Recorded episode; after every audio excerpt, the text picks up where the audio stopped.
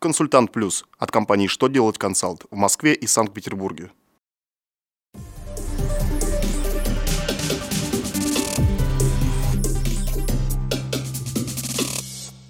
Добрый день! Для вас работает служба информации телеканала «Что делать ТВ» в студии Ольга Тихонова. В этом выпуске вы узнаете, какие решения принимали высшие судебные инстанции по вопросам налогообложения, в чем особенность единой формы расчета по страховым взносам, какова стратегия развития ЖКХ. Итак, о самом главном по порядку. ФНС России направила для использования в работе обзор правовых позиций, отраженных в судебных актах Конституционного и Верховного суда, принятых в первом полугодии 2016 года по вопросам налогообложения.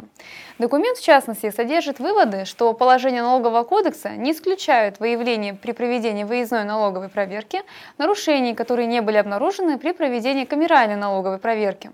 Также в письме приведено определение Верховного суда, в котором указано, что платежи в бюджет, осуществляемые по поручениям налоговых органов, то есть в принудительном порядке, подлежат исполнению банком в третью очередь, а платежи по налоговым обязательствам, производимые на основании платежных распоряжений налогоплательщика, в пятую очередь.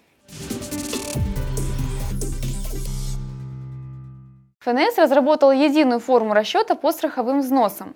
С 1 января 2017 года отчитываться по взносам придется в инспекции. Единую форму расчета, разработанную ФНС, в настоящее время согласовывают с фондами. Налоговики уверяют, что новая форма оптимизирует состав показателей, которые идентифицируют работника и работодателя. Из нее уберут лишние и дублирующие сведения. Сейчас новая форма проходит согласование в государственных внебюджетных фондах. На сайте Минстроя России опубликована стратегия развития ЖКХ до 2020 года. Ведомство ставит перед собой следующие задачи. К 2018 году в полтора раза снизить уровень аварийности жилья, отремонтировать 100 тысяч домов, максимально вовлечь население в управление домами. Кроме того, до 2020 года Минстрой планирует увеличить долю домов, которые используют спецсчета для накопления средств на капремонт, а также завершить расселение домов, признанных аварийными до 1 сентября 2012 года и создать постоянно действующую систему расселения аварийного жилья.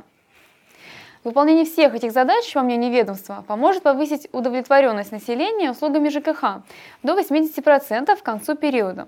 Для того, чтобы максимально вовлечь жильцов в управление домами, ведомство намерено поддерживать активных собственников, расширять сферу их влияния на решение управляющей компании, создать систему внесудебного привлечения управляющей компании к административной ответственности и систему штрафов в пользу собственников жилья.